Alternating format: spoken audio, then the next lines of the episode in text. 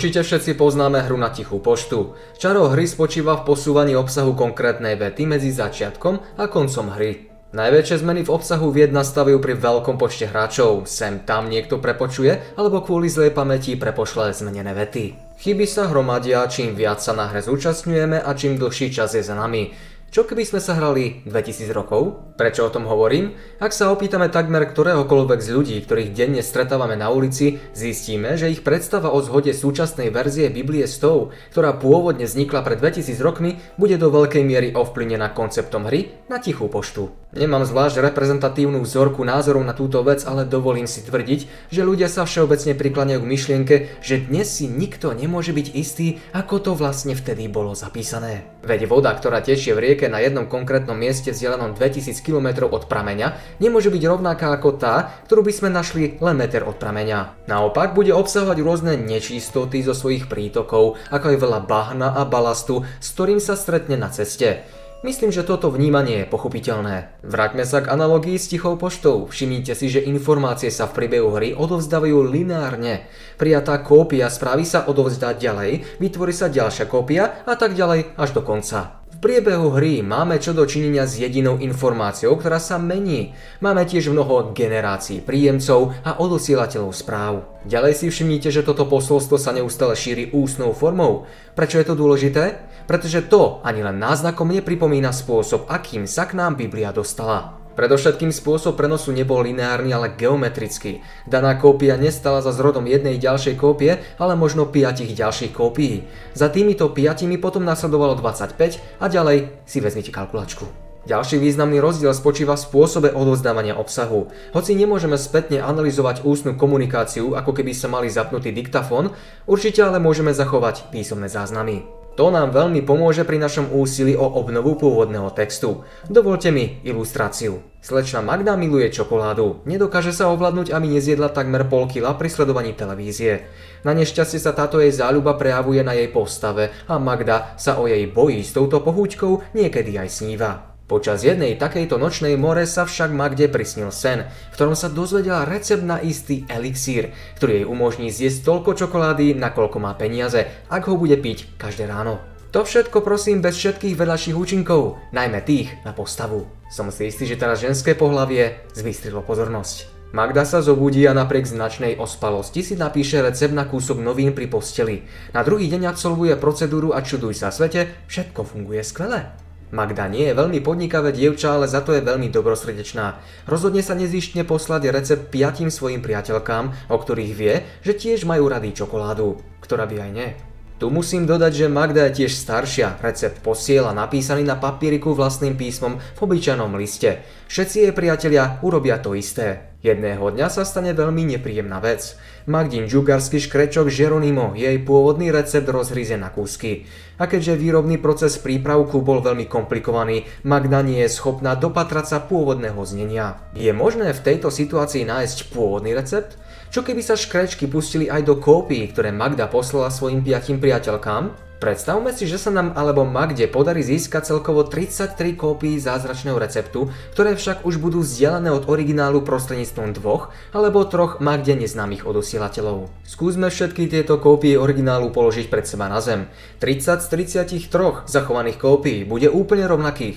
V jednej z kópií bude namiesto mletej rasce pomletá, ako v 30 rovnakých verziách. Jedna kópia bude obsahovať miernu zmenu postupu, takže namiesto nakrájať a potom pomlieť, bude pomlieť a potom nakrájať.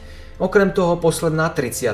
kópia receptu obsahuje prísadu, ktorá sa nikde inde nenachádza. Môžeme naozaj získať pôvodné znenie? Samozrejme, že môžeme. Pomletá je zjavne chyba v prepise. Pomlieť a potom nakrájať je vo svetle 30 nakrájať a potom pomlieť opäť horúcim kandidátom na obyčajnú chybu z nepozornosti.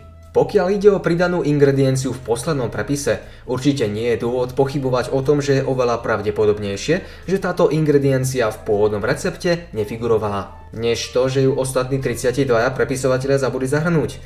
Práve uvedená ilustrácia je v zjednodušenej podobe súčasťou práce textových kritikov. Ľudia, ktorí sa zaoberajú touto disciplínou, sa preto snažia čo najviac priblížiť pôvodnému textu analýzou zachovaných kópií daného historického dokumentu. Situácia a postup sú podobné ako v prípade našej Magdy. Ak sme v prípade Magdy riešili, či pôvodný slovosled bol krájanie a potom mixovanie, alebo naopak mixovanie a potom krájanie, aj tu sa stretávame s rozdielmi v slovoslede medzi kópiami. Gréština napríklad umožňuje verš Ako je to teda, si Eliáš v Jánovi 1.21 napísať 5 rôznymi spôsobmi bez zmeny významu. Ak sa v jednom z exemplárov Magdinho receptu vyskytol preklep v informácii o tom, že raz sa má pomlieť namiesto mlieť, podobné preklepy sa nachádzajú aj medzi exemplármi novozákonných rukopisov. Písmená alebo slová boli niekedy vynechané alebo omylom napísané dvakrát za sebou. Niekedy sa prepisovateľ rozhodol text spresniť alebo doplniť, a tak máme napríklad vo viacerých kópiách rukopisov Markovho Evanielia na mnohých miestach Pán tam, kde sa s najväčšou pravdepodobnosťou pôvodne o Ježišovi dlho hovorilo v tretej osobe. Podobných prípadov je viacero, ako všetkým pristupuje textová kritika podobne ako Magda pri rekonštrukcii znenia pôvodného textu. Ak by platila metafora o tichej pošte, situácia by bola pre reštaurátora zúfala. Ak však takto rozloží vedľa seba všetky zachované rukopisy Nového zákona alebo ich fragmenty, môže porovnať výskyty textových rozdielov v obrovskom množstve kópií textu. A to podľa rôznych kritérií, napríklad kratší variant je pravdepodobnejší ako dlhší.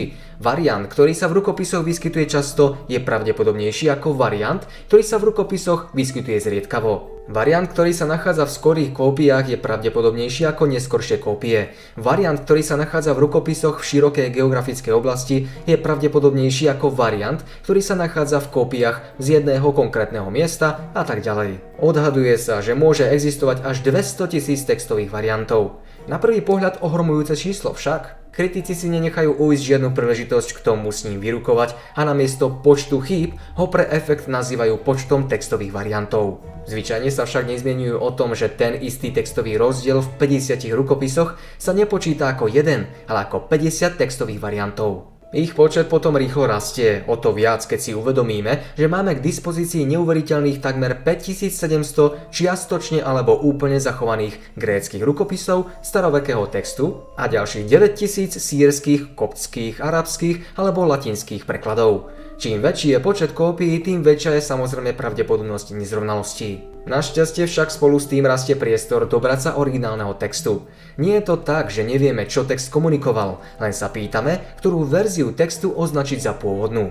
Aký je teda záver? Poprvé, neexistuje žiadna paralela medzi spôsobom odovzdávania novozákonného posolstva a hrou na tichú poštu. Na rozdiel od jedného správu vysielajúceho subjektu tu existovalo množstvo osôb, ktoré veľmi starostlivo kopírovali text, ktorý považovali za Božie slovo. A to nie len raz, ale mnohokrát. Pri obrovskom počte kópií takmer 14 000 sa logicky vyskytlo pomerne veľké množstvo drobných odchýlok, ktoré sú však takmer všetky gramatického charakteru. Textoví kritici Westcott a Hort odhadujú, že 98,3% všetkých variantných čítaní je takej povahy, že nijako nemenia význam textu. Pravdepodobne najvýznamnejšia osobnosť tejto oblasti, nedávno zosnulý princetonský profesor Bruce Metzger, uvádza, že pri kopírovaní novozákonných dokumentov došlo k presnému predaniu až 99,5%. Je zrejme, že si nemôžeme byť istí na 100%. Známy historik Philip Schaff túto skutočnosť uznáva, ale zároveň uvádza, že v celom Novom zákone je len asi 50 významných rozdielov, z ktorých ani jeden sa netýka článku kresťanskej viery, prikázania alebo povinnosti, ktoré by neboli dostatočne podložené inými a nespochybniteľnými pasážami písma alebo jeho celkovým znením. N.T. Robertson zastáva názor, že skutočným problémom je len asi 1/1000 celého novozákonného textu, čo by znamenalo, že text je na 99,9% bez vážnych alternatív.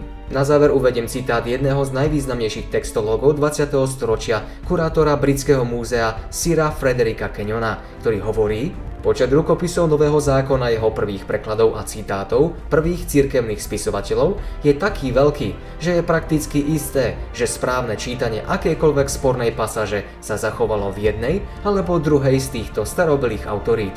To sa nedá povedať o žiadnej inej starovekej knihe na svete.